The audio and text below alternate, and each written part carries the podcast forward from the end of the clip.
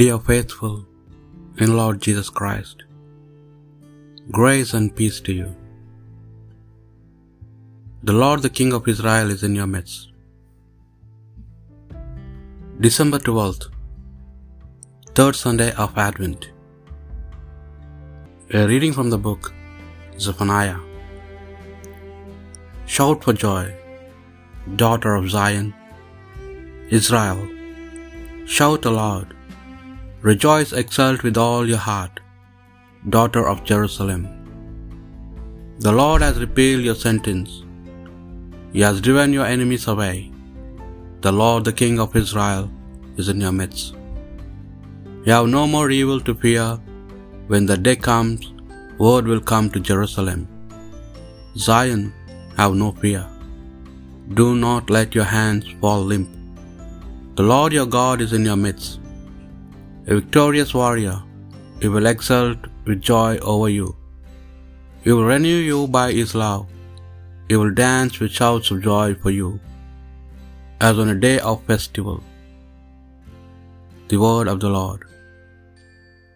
The rejoicing of Redeemer people. Sing and shout for joy, for great in your midst is the Holy One of Israel. Truly, God is my salvation, I trust. I fear, I shall not fear. For the Lord is my strength, my song. He became my Savior.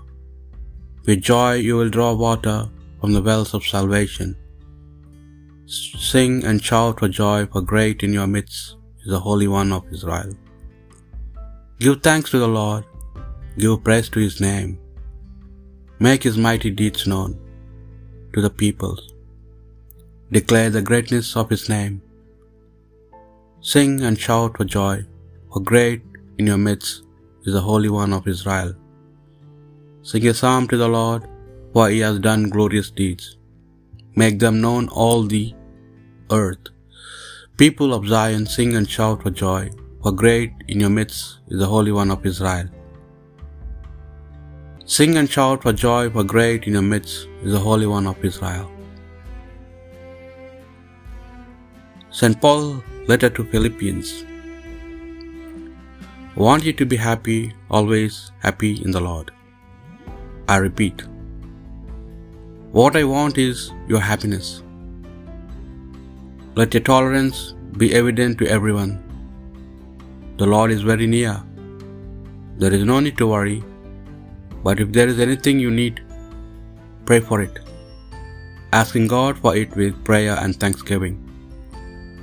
And that peace of God, which is so much greater than we can understand, will guard your hearts and your thoughts in Christ Jesus. The word of the Lord. A reading from the Holy Gospel according to St. Luke.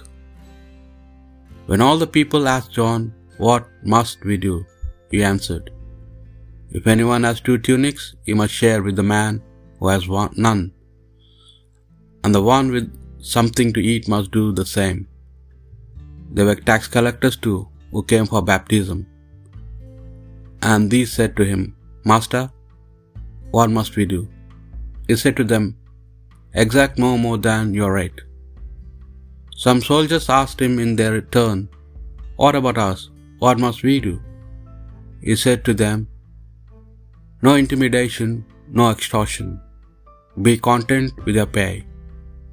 A feeling of expectancy had grown among the people, who were beginning to think that John might be the Christ. So John declared before them all, I baptize you with water, but someone is coming, someone who is more powerful than I am, and I am not fit to undo the strap of sandals. He will baptize you with the Holy Spirit and fire. His winnowing fan is in his hand to clear his threshing floor and to gather the wheat into his barn. Put the chaff he will burn in a fire that will never go out. As well as this, there were many other things he said to exhort the people and to announce the good news to them. The Gospel of the Lord.